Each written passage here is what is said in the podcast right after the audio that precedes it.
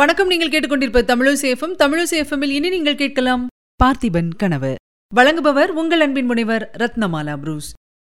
பார்த்திபன் கனவு மூன்றாம் பாகம், அத்தியாயம் முப்பத்து ஏழு. நீலகேசி. பாறை மறைவிலிருந்து சிறு தொண்டர் வெளிப்பட்ட சில வினாடிகளுக்கெல்லாம் இன்னும் சில அதிசயங்கள் அங்கே நிகழ்ந்தன. பாறைகளின் பின்னாலிருந்தும் மரங்களின் மறைவிலிருந்தும் இன்னும் எங்கிருந்துதான் வந்தார்கள் என்று சொல்ல முடியாதபடியும் இந்திரஜாலத்தினால் நிகழ்வது போல் திடீர் திடீரென்று ஆயுதபாணிகளான போர் வீரர்கள் அங்கே தோன்றிக் கொண்டிருந்தார்கள். இதைவிட பெரிய மகேந்திர ஜால வித்தை ஒன்றும் அங்கே நடந்தது. பலிபீடத்தில் கட்டுண்டு கிடந்த சிவனடியார் எப்படியோ திடீரென்று அக்கட்டுக்களிலிருந்து விடுபட்டு எழுந்து பலிபீடத்திலிருந்து கீழே குதித்தார். இதற்கிடையில் சிறு தொண்டர் நேரே மகா கபால பைரவர் நின்ற இடத்தை நோக்கி வந்து கொண்டிருந்தார். அவரை பார்த்ததும் கபால பைரவரின் முகத்தில் தோன்றிய பீதி நம்ப முடியாததாயிருந்தது. சிறு தொண்டர் அருகில் நெருங்க நெருங்க அவருடைய பீதி அதிகமாயிற்று. அவருடைய உடம்பெல்லாம் நடுங்கிற்று. இன்னும் சிறு தொண்டர் அவருடைய சமீபத்தில் வந்து நேருக்கு நேராக முகத்தை ஏறிட்டு பார்த்து, "ஓ கபாலிக வேஷதாரியே, மகாகாளியின் சந்நிதியில் நீ யார் என்று உண்மையை சொல்" என்று கேட்டபோது கபால பைரவர் இரண்டடி பின்வாங்கி பிறகு நடக்கவும் நிற்கவும் சக்தியற்றவராய் தள்ளாடி தொப்பென்று கீழே விழுந்தார். அப்போது அங்கே சூழ்ந்திருந்த காளி உபாசகர்களிடையில் ஹாஹாக்காரம் உண்டாயிற்று. வெறியில் மூழ்கி கிடந்த அந்த காபாலிகர்களால் என்ன விபரீதம் நேரிடுமோ என்று விக்கிரமன் கூட சிறிது துணுக்கமடைந்தான். பொன்னனோ வியப்பு, பயபக்தி முதலிய பலவித உணர்ச்சிகள் பொங்க தன்னை மறந்து செயலற்று நின்றான். கபால பைரவர் கீழே விழுந்து நாலாபுறமிருந்தும் காபாலிகர்கள் ஓடிவரத் தொடங்கிய சமயத்தில் சிறு தொண்டர் சட்டென்று பலிபீடத்தின் மீது ஏறிக்கொண்டார். "மகா ஜனங்களே, காளிமாதாவின் பக்தர்களே, நெருங்கி வாருங்கள். மகா கபால பைரவர் என்று பொய்ப்பெயருடன் உங்களையெல்லாம் இத்தனை காலமும் ஏமாற்றி வஞ்சித்து வந்த ஒற்றைக்கை மனிதனைப் பற்றிய உண்மையை சொல்லுகிறேன்" என்றார். சிறு தொண்டரை பார்த்தவுடனே கபால பைரவர் பீதி அடைந்து கீழே விழுந்ததனால் ஏற்கனவே அக்காபாலிகர்களின் மனத்தில் குழப்பம் உண்டாயிருந்தது. எனவே சிறு தொண்டர் மேற்கண்டவாறு சொன்னதும் அவர்கள் பலிபீடத்தை சூழ்ந்து கொண்டு அவரையே பார்த்த வண்ணமாய் நின்றார்கள். சிறு தொண்டர் கம்பீரமான குரலில் காடு மலையெல்லாம் எதிரொலி செய்யுமாறு பேசினார். "கேளுங்கள், நாம் பிறந்த இந்த தமிழகமானது மகா புண்ணியம் செய்த நாடு. எத்தனையோ மகா புருஷர்கள் இந்நாட்டிலே தோன்றி மெய்க்கடவுளின் இயல்பையும் அவரை அடையும் மார்க்கத்தையும் நமக்கு உபதேசித்திருக்கிறார்கள். திருமூல மகரிஷி அன்பும் சிவமும் இரண்டென்பர் அறிவிலார் என்று அருளியிருக்கிறார். வைஷ்ணவ பெரியார் அன்பே தகழியாய் ஆர்வமே நெய்யாக இன்புருகு சிந்தை இடுதிரியா நண்புருகி ஞானச்சுடர் விளக்கேற்றினேன் என்று திருவாய் மலர்ந்திருக்கிறார். இத்தகைய மகோன்னதமான தர்மங்களுக்கு உறைவிடமாயுள்ள நமது நாட்டில் காபாலிகம், பைரவம் என்னும் அனாசார கோட்பாடுகளையும் நரபலி, மாமிச பட்சணம் முதலிய பயங்கர வழக்கங்களையும் சிலர் சிறிது காலமாக பரப்பி வருகிறார்கள்.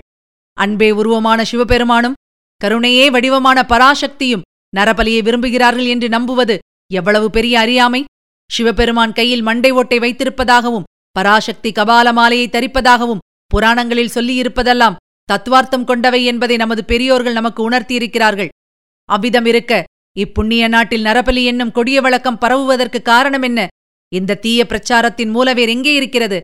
இதை கண்டுபிடிப்பதற்காக நானும் சற்றுமுன் இந்த பலிபீடத்தில் கட்டுண்டு கிடந்த என் தோழர் சிவனடியாரும் பெருமுயற்சி செய்து வந்தோம். கடைசியாக அந்த முயற்சியில் என் தோழர் வெற்றி பெற்றார், உண்மையை கண்டுபிடித்தார்." அப்போது ஒரு குரல், "அவர் யார்?" என்று கேட்டது. "அவர் எங்கே?" என்று பல குரல்கள் கூவின. உண்மை என்னவெனில் சிறு தொண்டர் திடீரென்று தோன்றியவுடன் ஏற்பட்ட குழப்பத்தில் சிவனடியார் ஒருவரும் கவனியாதபடி அந்த இடத்தை விட்டு அகன்று விட்டார். சிறு தொண்டர் மேலும் சொல்வார், "இன்னும் இரண்டு நாளில் உறையூரில் நடக்கப் போகும் வைபவத்துக்கு நீங்கள் வந்தால் அந்த மகான் யார் என்பதை அறிவீர்கள். தற்போது இதோ இங்கே கீழே விழுந்து பயப்பிராந்தியினால் நடுங்கிக் கொண்டிருக்கும் கபால பைரவன் யார் என்பதை தெரிந்து கொள்ளுங்கள். புகழ்பெற்ற நமது மகேந்திர சக்கரவர்த்தியின் காலத்தில் இருபது வருஷத்துக்கு முன்னால் வாத்தாபி அரசன் புலிகேசி நமது தமிழகத்தின் மேல் படையெடுத்து வந்தது உங்களுக்கு ஞாபகம் இருக்கிறதா?" என்று சிறு தொண்டர் கேட்டு நிறுத்திய போது பல குரல்கள் ஞாபகம் இருக்கிறது என்று கூவின.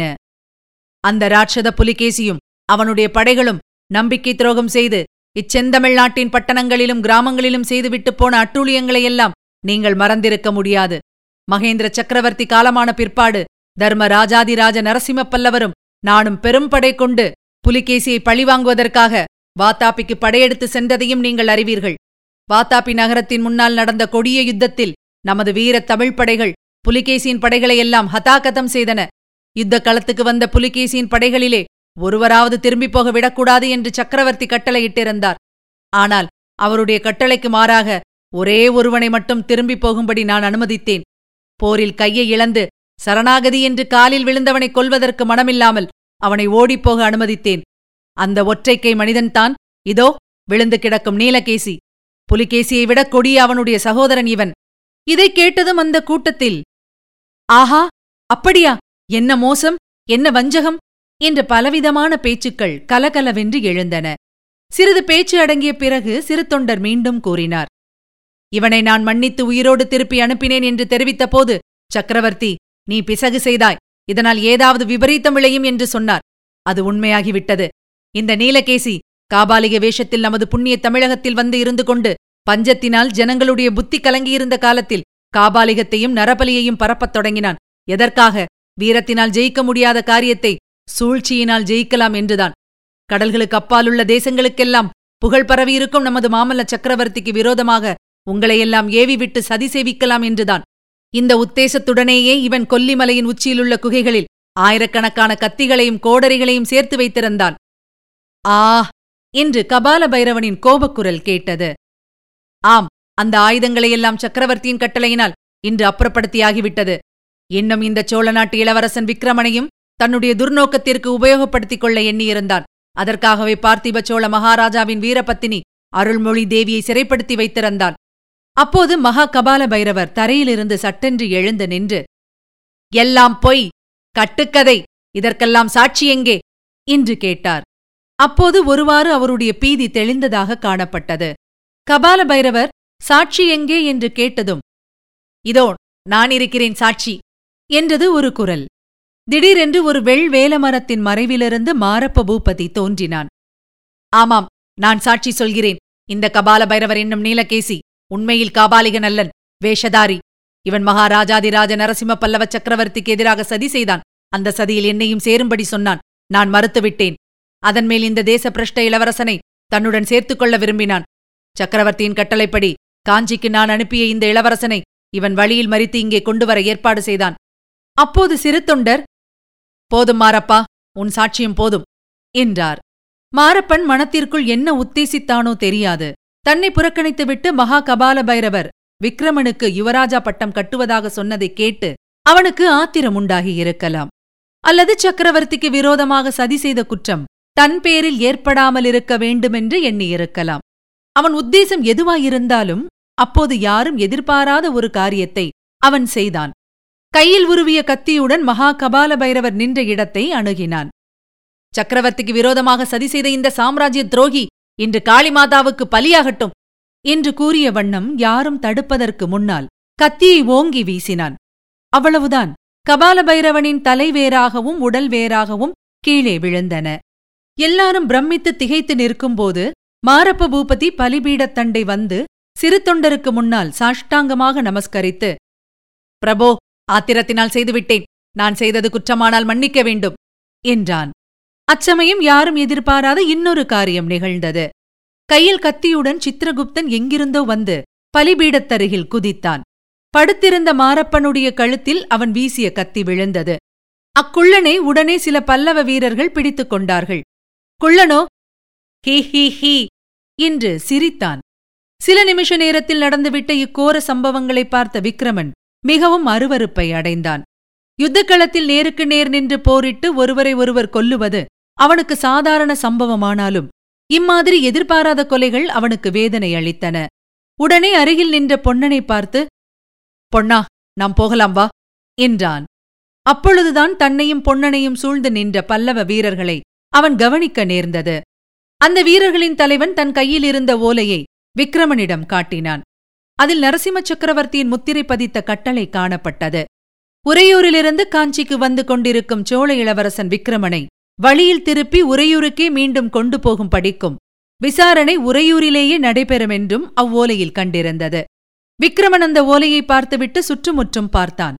அவனுடைய கையானது உடைவாளின் மேல் சென்றது. அப்போது பொன்னன், மகாராஜா, பதற வேண்டாம் என்றான்.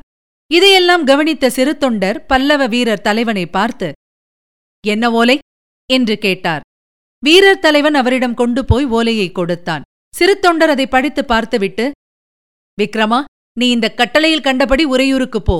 நானும் உன் தாயாரை அழைத்துக் கொண்டு உறையூருக்குத்தான் வரப்போகிறேன். இன்று நீ புரிந்த வீர செயலை சக்கரவர்த்தி அறியும்போது அவருடைய மனம் மாறாமல் போகாது. அவசரப்பட்டு ஒன்றும் செய்ய வேண்டாம் என்றார். அடுத்த நிமிஷம் விக்கிரமனும் பொன்னனும் பல்லவ வீரர்கள் புடைசூழ அந்த மயான பூமியிலிருந்து கிளம்பிச் சென்றார்கள். அப்புறம் சிறிது நேரம் அங்கே கூடியிருந்தவர்களுக்கு மெய்க்கடவுளின் ஸ்வரூபத்தையும் நரபலியின் கொடுமையையும் பற்றி சிறு தொண்டர் விரித்துரைத்தார். அதன் பயனாக அன்று பலியாக இருந்தவர்களும் பலி கொடுக்க வந்தவர்களும் மனம் மாறி தங்களை தடுத்தாட்கொண்ட மகானை புகழ்ந்து கொண்டே தத்தம் ஊர்களுக்குச் சென்றார்கள். பலிபீடத்தில் கட்டுண்டு கிடந்த சிவனடியார் யாராயிருக்கலாம் என்று அவர்கள் பலவாறு ஊகித்து பேசிக்கொண்டே போனார்கள். இதுவரை நீங்கள் கேட்டது அமரர் கல்கையின் பார்த்திபன் கனவு. வழங்கியவர் உங்கள் அன்பின் முனைவர் ரத்னமாலா புரூஸ். மீண்டும் அடுத்த அத்தியாயத்தில் சந்திக்கலாம். இணைந்திருங்கள், மகிழ்ந்திருங்கள். இது உங்கள் தமிழ் ஓசை எஃப்எம். இது எட்டு திக்கும் எதிரொலை கட்டம்.